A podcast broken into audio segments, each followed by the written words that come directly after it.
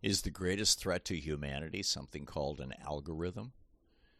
The man who coined the term virtual reality and helped create Web 2.0, Jaron Lanier, recently told a reporter for The Guardian there's an aspect to the internet that could endanger the literal survival of humanity as a species. It's an amazing story, and I believe he's 100% right. Humans are fragile creatures. We don't have fangs or claws to protect ourselves from other animals that might want to eat us. We don't have fur or a pelt to protect us from the elements. What we do have, however, that has allowed us to conquer the planet and survive for eons is our interconnection with each other, something we generally refer to as society, community, and culture. Humans are social animals. Our ability to share information with each other in ways that are meaningful and credible has been the key to our survival. For hundreds of thousands of years, it was scouts, neighbors, and family members reporting predators or prey, animal or human, just around the other side of the mountain or on the perimeter of the nighttime fire that kept our ancestors safe.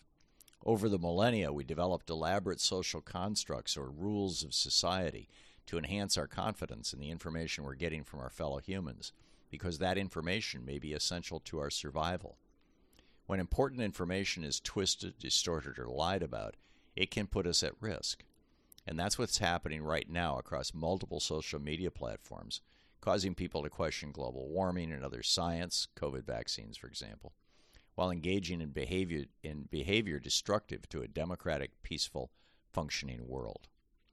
These rules or commandments about truthful communication are at the core of every religion, every culture, and every society, from the most technologically sophisticated to those primitives still living in jungles, forests, and wild mountain areas. They're built into our deepest and most ancient oral traditions, stretching back to dim antiquity, known by every person in every culture around the world. We in Western culture can all recite the story of the little boy who cried wolf, Eve's lie to her God about consuming the forbidden fruit, and the consequences of courtiers' lies about the emperor's new clothes. Every other culture on earth has their version of the same their versions of the same stories.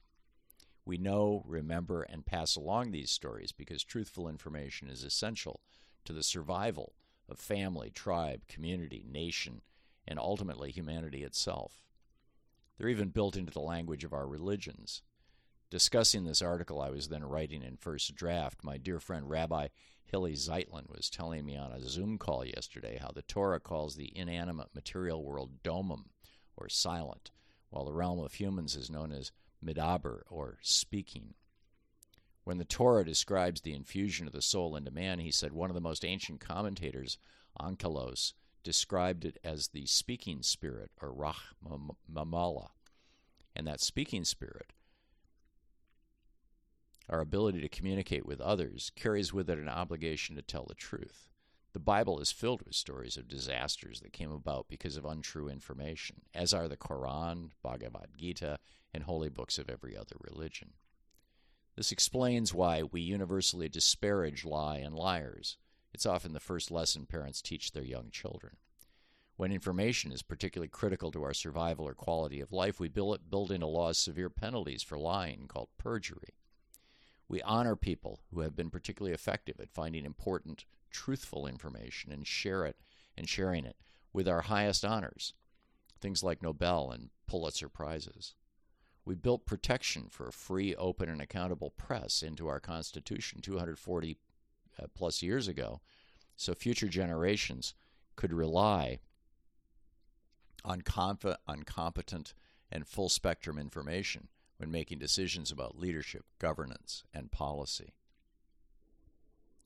Now, all of that, based on our ability to trust in the confidence of information we use to select leaders and determine policy, is under threat from something that's invisible to us and most people don't even realize exists.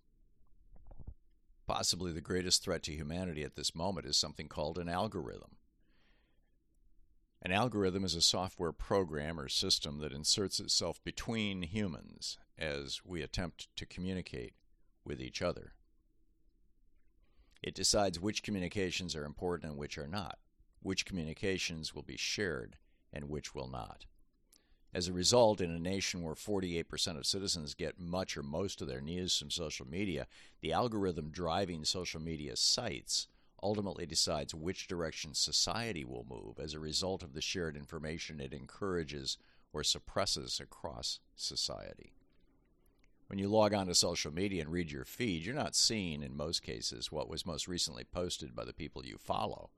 While some of that's there, the algorithm also feeds you other posts it thinks you'll like based on your past behavior, so as to increase your engagement, aka the amount of time you spend on the site and thus the number of advertisements you will view. As a result, your attention is continually tweaked, led, and fine tuned to reflect the goal of the algorithm's programmers. Click on a post about voting, and the algorithm then leads you to election denial, from there to climate denial, from there to QAnon. Next stop, radicalization or paralysis. But you stayed along for the ride.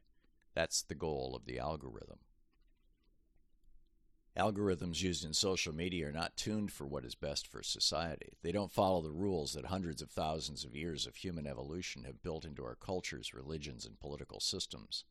They don't ask themselves, is this true, or will this information help or hurt this individual or humanity? Instead, the algorithm's sole purpose is to make more money for the billionaires who own the social media platform. If telling you that, as Donald Trump recently said, climate change may affect us in 300 years makes for more engagement and more profit for the social media site than does telling the truth about fossil fuels, it will get pushed into more and more minds. No matter that such lies literally threaten human society short term and possibly the survival of the human race long term. As Jaron, Lanier told The Guardian, quote, people survive by passing information between themselves. We're putting that fundamental quality of humanness through a process with an inherent incentive for corruption and degradation. The fundamental drama of this period is whether we can figure out how to survive properly with those elements or not. Speaking of climate change and information disinformation being spread by algorithms on social media, he added, I still think extinction, extinction is on the table as an outcome. Not necessarily, but it's a fundamental drama. Climate change is a unique threat to humanity, one like we've never seen before. It's going to take massive work and investment to avoid disaster, and that's going to require broad consensus across society about the gravity of the situation. The same could be said about threats to American democracy, like the rise of far right hate and election denial. Yet social media is filled with content denying climate change and denigrating basic norms and institutions of democracy. This is a threat to America and to humanity itself. The premise of several books, most famously Shoshana Zuboff's The Age of Surveillance Capitalism, is that the collection of massive amounts of data about each of us, then massaged and used by automated algorithms to increase our engagement, is actually a high tech form of old fashioned but extremely effective thought control. She argues that these company, companies, quote, are intervening in our experience to shape our behavior in ways that favor surveillance capitalists' commercial outcomes. New automated protocols are designed to influence and modify human behavior at scale as a means of production is subordinated to a new and more complex means of behavior modification. She notes that only a few decades ago, U.S. society denounced mass behavior modification techniques as unacceptable threats to individual autonomy and the democratic order. Today, however, the same practices meet little resistance or even discussion as they are routinely and pervasively deployed to meet the financial goals of those engaging in surveillance capitalism. This is such a powerful system for modifying our perspectives and behaviors, she argues, that it intervenes in or interferes with our elemental right to the future tense, which accounts for the individual's ability to imagine, intend, promise, and construct a future. So, what do we do about this? When our Constitution was written, the framers wanted to promote the progress of science and useful arts by securing for limited times to authors and inventors the exclusive right to their prospective writings and discoveries. Thus, Article 1, Section 8 of the Constitution gives Congress the power to pass laws providing both physical and intellectual property, things like inventions as well as creative art, uh, writing, and art. We call these regulations patent, copyright, and trademark laws. Social media companies have claimed that their algorithms are intellectual properties, inventions, and trade secrets, all things that fall under the rubric of these laws to advance and protect intellectual property and commerce. And indeed, the whole point of algorithms is to enhance commerce, to make more money for the social media sites that deploy them. But are they promoting the progress of science and the useful arts? Is amplifying hate and misinformation useful? If not, the power to keep algorithms secret that Congress has given, Congress can also take away. In my book, The Hidden History of Big Brother How the Death of Privacy and the Rise of Surveillance Threaten Us and Our Democracy, I argue that algorithms should be open source and thus publicly available for examination. The reason so many algorithms are so toxic is because they are fine tuned or adjusted to maximize engagement to benefit advertisers, who then pay the social media company. But if a pay for play membership fee was put into place to fund the social media site, like Elon Musk has flirted with, it could significantly diminish the pressure to have a toxic algorithm running things. Nigel Peacock and I saw this at work for the nearly two decades that we ran over 20 forums on CompuServe back in the 1980s and 90s. Everybody there paid a membership fee to CompuServe, so we had no incentive to try to manipulate their experience beyond normal moderation. There was no algorithm. It would also reduce the amount of screen time and the level of screen addiction so many people experience with regard to social media, free up both personal and social media time and resources, all while maintaining revenues for the social media site and reducing the incentives toward misinformation and radicalization.